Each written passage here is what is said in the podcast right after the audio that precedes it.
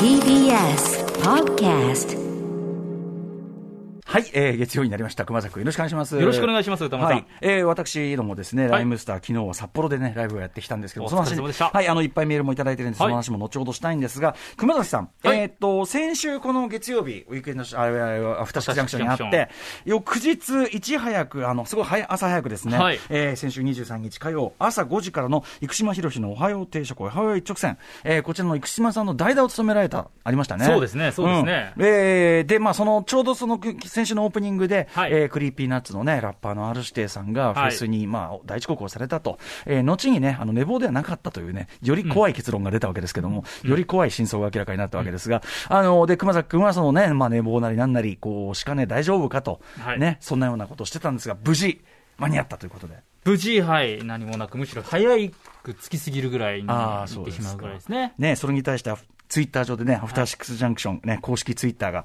ロックンロールじゃないなというね、なんか強いてましたね、ええ公式が。公式の野郎が。おい、公式それはないぜってね、熊崎君が答えて、これすごい面白い。なんだロックンロールって。うんねそれについてはちょっと考えどころがありますが、えひょっとしてネゴシエーターさんからこんなメールいただいています。歌丸さん、熊崎さん、こんばんは。こんばんは熊す、先週火曜日のおはよう定食、おはよう一直線、えー代打お疲れ様でした。ありがとうございます。自分は朝が早く、普段は4時半に起きています。いえーいつもは起き抜けにあまりラジオを聞いたりしないのですが、その日は5時から熊須の声に耳を傾けて準備をしていました。嬉しいです。放送でとても印象に残ったのが、熊須の、僕、日傘使ってるんです発言です。言いましたよ。冒頭のコーナー紹介、男性の美容について紹介することに触れた際、僕も今、日傘を持っているんですが、と一言。その後、天気を伝える際に気象予報士の方から、熊崎さんもう日傘を使ってるんですよね？と聞かれ、そうなんです。西雨兼用なんですけど、使ってるんですよ、と回答。さらにコーナー内で男性の美容について紹介する中でも、僕もね、日傘は使ってます。とダメ押し。まあまあまあまあ。歌丸さんは、歌丸さんが TBS の男性アナウンサーは未経験の時と経験した後の評価の日、えー覆りっぷりが半端じゃないと言われていましたが、その権下と言わんばかりのコメントで、機嫌がついにやにやしてしまいました。ああそうですかえーとはいえ、アトロクで遅刻す、えー投稿した翌日だったので、放送当日の朝の様子や甲子園の話、スポーツ実況の話など、熊須の経験やこれまで培ったものが存分に聞けた90分で、熊須の落ち着いた語り口で聞きやすく、いい朝を過ごすことができまいやありがとうございました。改めて代打出演お疲れ様ありでした。がとうございます。お疲れ様でした。褒めてるわけです、基本的にはね。最後はね、褒めの方向に向かっていきましたけれども。えー日傘の件をもう4回も話したということですね、これね。話しましたね。ただこれ、まあ、こう文章にするとというのと、歌丸さんのその読み方をするあと、確かになんか日傘アピールすごいやつだなっていう感じはします。ここだたけピックアップするとね。ただ違うんです。90分にまぶしてますから、もうちょっと自然だったなってい90うのは分にまあります。ぶしてる。そうですか。ねえこんな別にゴリ押ししたっていう感じではないと思ってます。いや、でもまあ、嬉しいことですよ。でも事実ですから、別に私が、私が、私が誕生日プレゼントにやった日傘を愛用してるということだから、そこだからここで満点を言うんだったら、あの、やっぱ動線をね、僕がよく言ってる動線を引くべきなんですなるほど日傘の話を4回もしてまぶすって言うんだったら、どっかで1箇所は歌丸さんにもらったんですよねで、ついでにアフターシックスジャンクションの宣伝もする。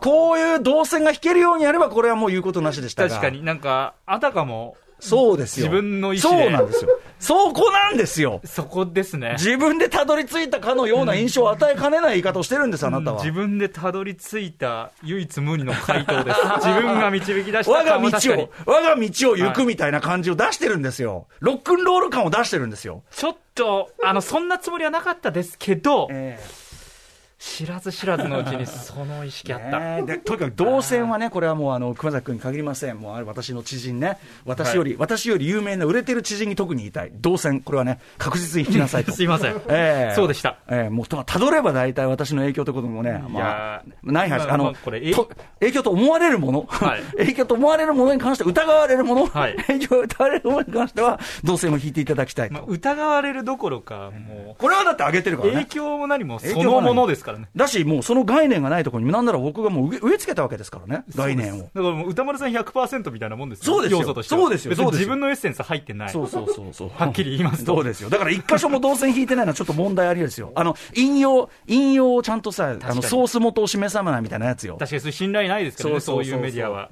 これはいけません。メディアとしてね。メディアとして、メデとィア人として確かに、歌丸さんからの情報なんですが、日傘はいいということを知りまして、日傘を使っていますということ。ねえ、これ毎回言わないといけなかったぐらいかもしれない。そうです、そうです。4回。あの、しつこいの、そこだけしつこいな。でもそこまで行くと、今度は、あの、言わされてんな感が出ますんで、これはあんまりちょっと自然とっていうねえーそうですね。あんまり本意じゃないんですけどもね。まああくまでも自あくまでそう主的に。あのこれは皆さんにもね、あの、はいぼ僕より売れてる有名な知人の方に言っておきます。あのあくまで自然に、あのうるさい先輩に言わされてるなという感じは出さないように、これはね、よろしくお願いいたします。いやー、失礼しました。はい、でも、ごめんなさい、君ええあの落ち着いた語り口でよかったって、他のあのなんかあれからも見ましたもの、評判はね。ああ、はいよかったです。ありがとうございます。お疲れ様いかがでした？でも実際ね、やってみて。まあ、朝の番組っていうことで、自分自身もちょちょっと落ち着いたトーンで喋りましょうということぐらいですかね、意識したのは。あとはもう日々、私、歌丸さんのこのフリートーク、聞いていますので、ええ。まあまあでも確かにね、10分もいかないオープニングトークでええ。一つのパッケージ、多分10分弱、うん。長くても7、8分ぐらいですから。まあ、このアフターシックスジャンクションのオープニング、20分ぐらいいく時もある行く時もあるしじゃないですか。、し。かもね、結構手ぶらで始めたりしてるから、そうです。これに比べりゃ、そう、僕もそう思った。もう、ばこの番組やってれば余裕なはず、こんなのはってね。まあ、余裕ではないですけども、その、なんでしょう、あの、歌丸さんの、その、目の前でいつも勉強させていただいてる、はい。そのテクニックをですね、駆使すれば、はいはい。はい、90分の放送できたかなといよう。かったです。歌丸さんのおかげで、ああ、ありがとうございます。この番組でそれ言ってもダメなんだっていう、そう失礼しました。そうですね。自然に外で動線を引いていただきたいということで、ありがとうございます。あの、これ、リスナーの皆さんにも言いたいですよね。いろんなこうね、この番組で得た知識とか、いろんなその情報みたいのをあれするときに、自然な、まあ、あの、TBS ラジオのアフターシュね、言ってたんだけど、聞いたんだけどね、みたいな。まあ確かに、あうんあたかも自分がの知識みたいな感じで語っちゃうのはよくあることですから。まあ、映画のね、感想とかで歌丸がこう言ってたけどって言うと、またこれ、俺が悪者になるってパターンもありますんで、これは気をつけていただきたい。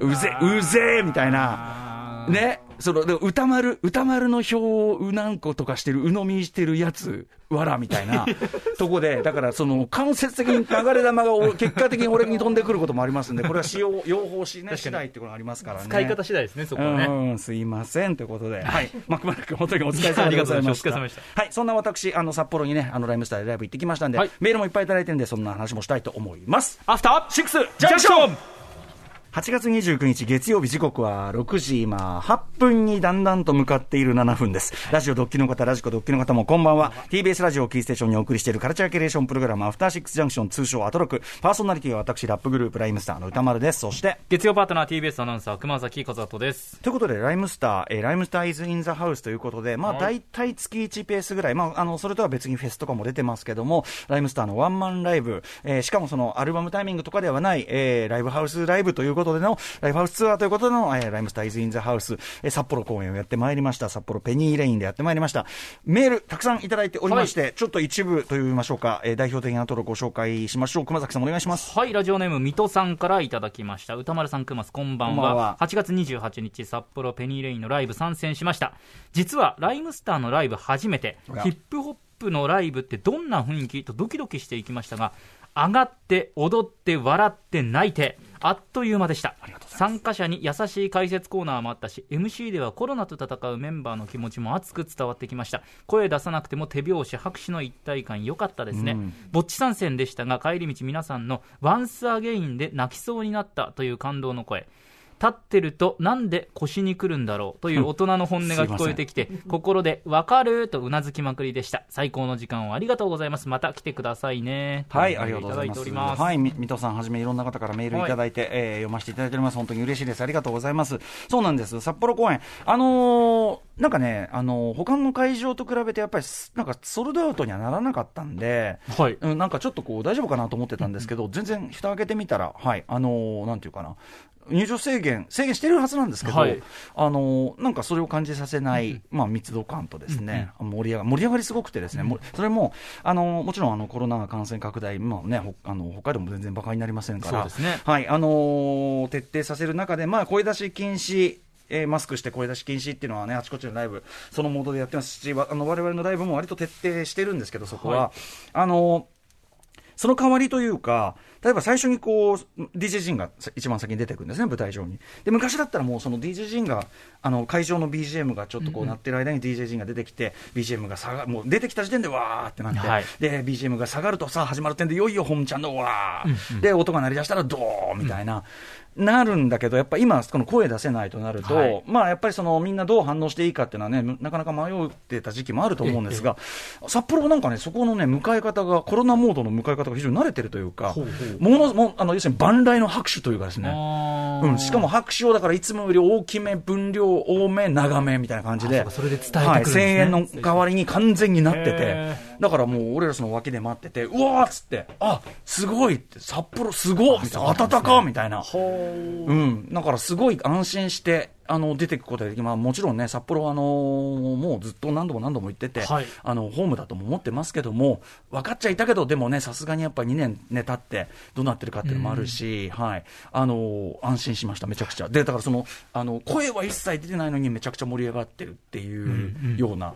あのライブでしたね、だからそれはお客さんの本当にマナー、一重にそこの良さだと思いますし、あの本当に徹底していただいて、まあ、なかなか本当は声出したいところだろうけども、ね。はい、あのありがとうございました、でもあのばっちりあの皆さんのおかげで、やっぱライブっていうのはお客さんと一緒に作っていくものですから、お客の質が高いと質のいいライブができますんで、あのいいライブできたんじゃないかと思います、私のふざけ切った MC もね、大全開ということでございましたけどね、うん、もう一個いこうかな、じゃあね、はい。えっとね、かのこさんがこんなこと言ってますよ、えー歌丸さん、熊崎さん、こんばんは、んばんは。えー昨日開催された札幌公演に行ってきました、ライムスターね、コロナ禍になってから初のライブ観戦です、最後にライブに行ったのは2020年1月、ライムスター札幌公演です、同じくペニーレーンでしたね、えーこの3年間、行くことをためらったり、行こうとチケットを取っても中止になったり、えーだったので、最高でした、大きな音で音楽を浴びるって本当に素晴らしいです。ところで、歌丸さんが出てきた時に妙な気持ちになったのをご報告します。ライブに行かなくても毎日毎日アトロクを聞いていたせいか、なんだか家族や担任の先生の普段見せない姿を覗き見た気持ちになったのです。ちょっと照れくさいというか当たり前ですけど、アトロクでラジオやってる時とはモードが違うんです。かっこいいし、なんか主役感がありました。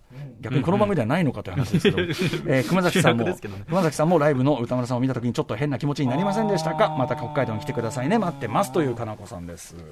気持ちはわかりますよ。やっぱね。そうですかね。どう、んんうんうん熊崎君、まあ、ライムスターのライブ、人間交差点とかですかね。はいはい。まあ、初めて見てね。ふ普段、えいえいなんてね、えいえいえい。まあそうでですね。えいえい、TBS ラジオ、ね、954なんつってね。はいはいやってる、はいやってる人がね、道端にタンポポがなんつってね。うん、の本当やってる人がね、チェックチェックなんつって。でもオーラがあるっていう別に今がオーラないって言ってるわけじゃなくて、ええライブ上のそのステージ上だとやっぱりええそうですよね。オーラ人になりますよね。これでも違うんですよね。あの、もともとのその、私が歌丸さんと初めてお会いしたのが、私が以前担当してた都市型生活情報ラジオ興味あるところに、歌丸さんが、はい。歌丸さんが他の番組でメインやってるのに、パートナーみたいな形で来てくださって。まあまあ、そういう体じゃない。はい、そういう体で来ん。てくださった時に、あの、あれでしょ？興味ある、名番組としてね、名高い、興味あるチルドレン渡辺俊っていうのも生んだ。興味ある聞いて入ってきたってどういう、本当ですよ。1年。俺ね、それ聞いて渡辺俊の謎ちょっと解けたよね。確かに興味ある身はある感じがしますけどもうんそう、興味ある身があるし、はいそして興味あるという番組について、俺最近ね、とある真実をカッパしてしまったんですよえ？興味あるって、YouTube じゃねっていう。いやーまあまあまあ、そういう感じはありますね。あの短いコンパクトサイズで。俺何されたかっつったら、あの、かコンビニのざるそばのほぐし水を飲まされたんだ。俺、歌丸さんにほぐし YouTube だろ、これ。しかもあれ、当時あったそのスペシャルウィークというタイミングでしたよね。うんそうですよ企画として。そうですよ。スペシャルウィークに俺は塩水とか真水とかを飲まされてた。でもなんかコンビニごとに、ちょっとしょっぱさが違そうみたいな意外な発見もあったみたいなことあったんですけど、ねでもさ、いや、だからこれ、あの、なんていうかな、褒めてる褒めてる。はいだから YouTube 時代にふさわしいはい。番組。ちょっとだから先行ってた感じはそうだね。興味ある。はいそして、そして渡辺俊と逸材。あ、それで、ででその時に歌丸さんがこう、さっそうと、スタジオに登場した時に、すさまじいオーラだなっていう。やっぱり初めて見る。ああの歌丸さん、あのうわー、う大きいし、オーラすごいし背。高いからね。な、この人と二人でやるのかみたいああ、なそうですか。緊張感があったんですよ。でも、それってやっぱりこう、スタジオ初めて見た時ええで、毎週今お会いするようになって、こう、いい意味で慣れてきたっていう、この、このスタイルに。あっていうね。はい。いい意味でこう、ああ、ああ、はいはいはい。いただただいい意味で慣れてきたっていうことをお伝えさせてください。はいはいはいはい。タイはありません。ただただいい意味ということねだけお伝えさせてください。いやいや、それはリラックスしていただくのが一でやっぱりライブとなると、そこまでこう毎週みたいな形ではないじゃないです。かだからやっぱり、そのこちらとしてもまだその、緊張感があるというか、そうね凄まじいオーラだなっていうのはありますね。だし、その、そ、っていうか、もう、そも、そういうエンターテインメントじゃん。かっこよく見せるそうですね。ためのものなんだから、はかっこよく見えていなかったら失敗なので、あのーそれはねだからやっぱそのなんか、役者さんだってそうじゃないですか、そのはい。あのー怖い役やってる人がね、そのいつも怖いかって言ったらそうじゃないじゃないですか。だからある意味、そのライブの時は舞台だし、あれは、はいはい。あの役に入ってるって言うと、ちょっとこう、それそ、そこまでただ演じてるってのとまた違うんだけど、でもその、モードは変われるのはそれはもちろんそうで、で、それをね、きあの普段見てる人がちょっとこっぱずく感じるってのも分かるんだよ。だからだから親に見せたくないってそういうことだから。なるほど。あスイッチ、いつもと違う。。僕、家ではすごくいい子なんだから。いや別にライブ上で悪い子になってるわけじゃないじゃないですか。いや、でもその、なんか、オラついたものなんあーか、もう一切ないんですから、そんなの、私は。お、お、み見せたというか、うん、見てるいらっしゃったことは結構後よ。だから。あの、最初の方はなかったないないない。武道館が最初ぐらいじゃないかな。ああ、でもす、武道館に呼ばないのはさすがに親不孝な気がすると思って呼んだぐらい。ちょっとかっこよすぎません？か武道館が最初って。まあそうだけどね。でもまあまあ、でもそこから先はちょいちょい、あのね、お招きはしてますけども、まあ、やりやすいかやりづらいかあればもうはっきりやりづらいですよ、それは。うん。え、どこにいるかとかってなんとか認識やだやだやだ、もうどっかもうなんか奥の間に、奥の間に通しといてみたいな感じですよ、そんな。うわー。奥の間で茶でも出しといてみたいなね。うん。し知ら知らないでいたい、むしろね。まあ確かにね、親に見られる、なんか自分の仕事場を見られるとかちょっと恥ずかしいのはあだってそこでさ、クマス前ね、はい。ママスがね、ママスが、ママスが、ママスが電話出たりしたけどさ、は結婚したとか、なんかそういうぐらいの時ですよね。だいぶママス。そこにいてやれっつったら難しいでしょ？恥ずかしいな。おすすめグラビアアイドルできます？だ。とんでもないことです。とんでもないことです。嫌でしょ？いい子なんですか？ああ、いい子でしょ。いい子、私、わかります、わかります。カー、カザと、カー君って呼ばれて育ってきたんですよ。その感覚の親に対して、えーそうでしょ？だからそういうこと。今週のおすすめは、みたいな。で、まだでも、らね、あの、アナウンサーはまだその、ある種の優等生感に収まってるからいいわよ。ラッパーだぜんなもん。うわ、つって。うい、ブラーなんか言って。嫌 でしょそんなの。うん確かに、まあ確かにな恥ずかしいか。そう、だから気持ちはわかるんです。なので、あの、ラジオリスナー、でもラジオリスナーの方もちろん、あの、いつも毎回ね、はいあの、いっぱい来ていただいて、んあの、嬉しいですよ。だからそこで感じるちょっとしたこう、ね、ちょっとね、あらっていう感じもね、楽しんでいただきたいと。ちょっとこの時間、残りの時間でいけるかな。でね、もう一つ、はい先週ね、その、R 指定の遅刻の事件に絡みまして、えその、遅刻なんかしてる場合じゃねえと。やっぱり空港に行くからには俺の黄金コースを達成しないといけないと。おっしゃってましたねいろんなルートとか、いろんな段取り、もうはい完璧な段取りを踏むことで快適な空港ライフをね、過ごす、んうん。これが俺にとっての本当に無上の喜びなのだということを言いましたよ。ところがですね、今回、第2ターミナル羽田の、はい。まあまあまあ、あのずっとリニューアルは続いてるんだけど、やっぱ2年ぶりに札幌は行くから、結構さ、あれっていうことが多くて。あ、変化しました？でその途中でね、一箇所というかな、あのーちょっと誤算が生じたんですよ。うん。まずさ、まずさ、まず、あの、あ、サバガニしたなってきてあの、ロボットがうろちょろしてる。ああ、今、椅子のロッボットがうろちょろしてるあ、わかりますわかります。あれ、モビリティなんとかみたいな。や進化すごいですよ。要はあの、乗りたい方はお好きにどうぞっていうんで、はい椅子のロボットがそこら中歩いてて、で、人をね、避けたりとかしてて、はいはいで、なんか喋ってる、可愛いんだよ、なんかしんないけど。うんうんでで、まだ誰も乗ってんの見たことないけど、私もないです。うわ、すごいみたいな。近未来感ありますよねあれよかったよね。ちょっと一度、いずれね、ちょっとお世話になって乗りみたいたいですよね。どっか、はい。ただ、あの、朝が早かったんで、はい。店とかはね、あんまやってなくてあ、なので、ちょっとそこはもう黄金コースは、そこはもうちょっとね、目をつぶって、はい。もうここでいいや、みたいな感じでやるんだけど、でも、ちゃんと完璧に例のあれですよ、あの、通る前には、い。もうペットボトル飲み終わって、はい。トーン、ここのゴミ箱にトーンでしょ、はい。で、やっぱもうちゃんとくるぶし出してる靴ですから、今日はね。あー靴脱ぐ必要ないから、そうですね。俺の前の男性なんかもうす、でもすごい、あやつも黄金コース分かってたね。誰にも言われないのに、もういきなりスリッパ履き替えてました。あーもう言われるだから俺は、あこいつは分かってんなと。そうんあーもう飛行機あの言言われて変えてるようじゃもう本当話になんね確かにそこだいぶね、ロスになっちゃいますから。まあまあでも一番いいのはくるぶし見せ、くるぶしを見せて歩くことさっていうのね。そう、まあ、そしたら手間省けますね。そう。で、入ったと。で、それはいいんですよ。はいで、もうちゃんとあの、R のね、R の失敗っていうのは結局あいつは空港には来てたけど、なんだっけ、搭乗口の近くまで行って、遠くのトイレに行っちゃったとかわけのわかんない、逆に最込みを感じさせるうんうんうん。言い訳をしてるんだけうん。ど、まあそんなこと俺にとってはありえないと。ね。もうここのなんとか搭乗口、もうトイレここ。で、まあ飯も済ませた。で、はい。まあちょっとこれでここでコーヒー入れてターン、そして大事なのは俺にとっては、マッサージ機、ね。ま私、マッサージ機。1回200円だから、でね、で、ちょっと俺、もうとにかくあの、トントンコードが速すぎ早すぎて、はいあの、1時間前とかじゃん？俺、1時間40分前にはもうついてて。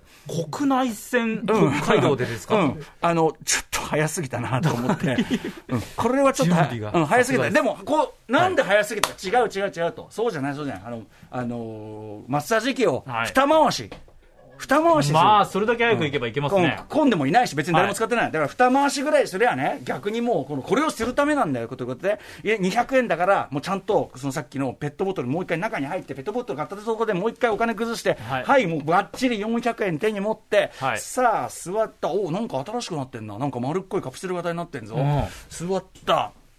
300円になってんだよ。200から300に変わったんですよ。そう新しいマシン。新しいマシンで。で、ど、ど、600、じゃあ二回し600回やと、はい、なんだよ、高くなったな、みたいな、物価が上がってるぜ、と思いながら、ええ、600はなかったんだ、小銭が。400だから、だから、だから一旦。で、俺はそこで負けてたまるかと、そんなね、こんなことに屈するアボゴンポコスじゃねえぞと、すぐそこの自動販売機行って、ポンジュース一気飲みしてね。もうよ、余分と言っちゃうんですけど。俺はビタミン取りてえから。これ、このビタミンは必要なビタミンだから、もうこれは、だからこれはもう必要系必要系。ね、ポンジュース入れて、バーン !300 円。崩して。やりましたよ。したらやっぱ300円になりだね。いいね。200, 200と300じゃ違います？違うね。足が入った、今度は。手も入った。あと時計、時計外した方がいいよ。あしっかり時計のところまでやってくれるんですね。段取り、はい、ロックンロールじゃない。はい、ということで本日のメニュー紹介いってみましょう。はい、この後すぐのカルチャー界の気になる人、物、動きを紹介するカルチャートーク。今夜は月1レギュラー、新潟在住の覆面プロレスラー、スーパーササダンゴマシン選手登場。ドキュメンタリー大河企画。スーパーササダンゴマシン入門第3章をお送りします。そして C からの音楽コーナー、ライブダイレクト、今夜のアーティストはこちら。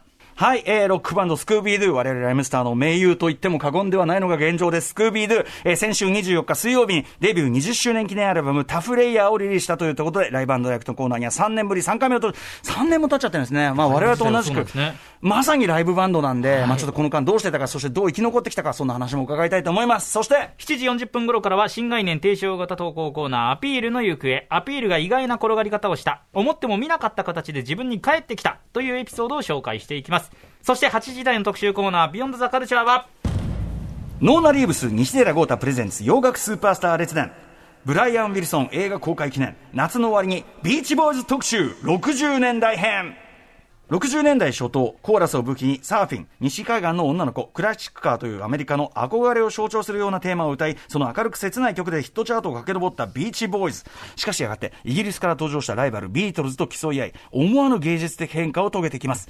そんなビーチボーイズの創設メンバー、ブライアン・ウィルソンに密着した、密着した初めてのドキュメンタリー映画、ブライアン・ウィルソン約束の旅路が公開された今、1960年代のビーチボーイズを豪太さんが解説してくれます。はい。番組では皆様からの感想や質問などをお待ちしています。アドレスは、歌丸アットマーク tbs.co.jp 歌丸アットマーク tbs.co.jp 読まれた方全員に番組ステッカーを差し上げます。SNS も稼働中ですので、フォローよろしくお願いします。それでは、アフターシックスジャンクション、行ってみようアフターシックスジャンクション。ちなみに羽田のマッサージ機200円が300円に上がったと言いましたが、はいもう生まれ心地がいいのはもちろんのこと、はい、えっと、もともと10分だったのが12分になってますので、あのー、はい、そういう意味では全然割高感はないんですよ。単にあの黄金コースの計画が狂ったという件でございます。まあ、2回で400円が600円になったことによって、えー、ただ私1時間40分前についてましたんで、はい、二回ししてもまだ1時間どうしたんですか、残りは？えー、本読んで。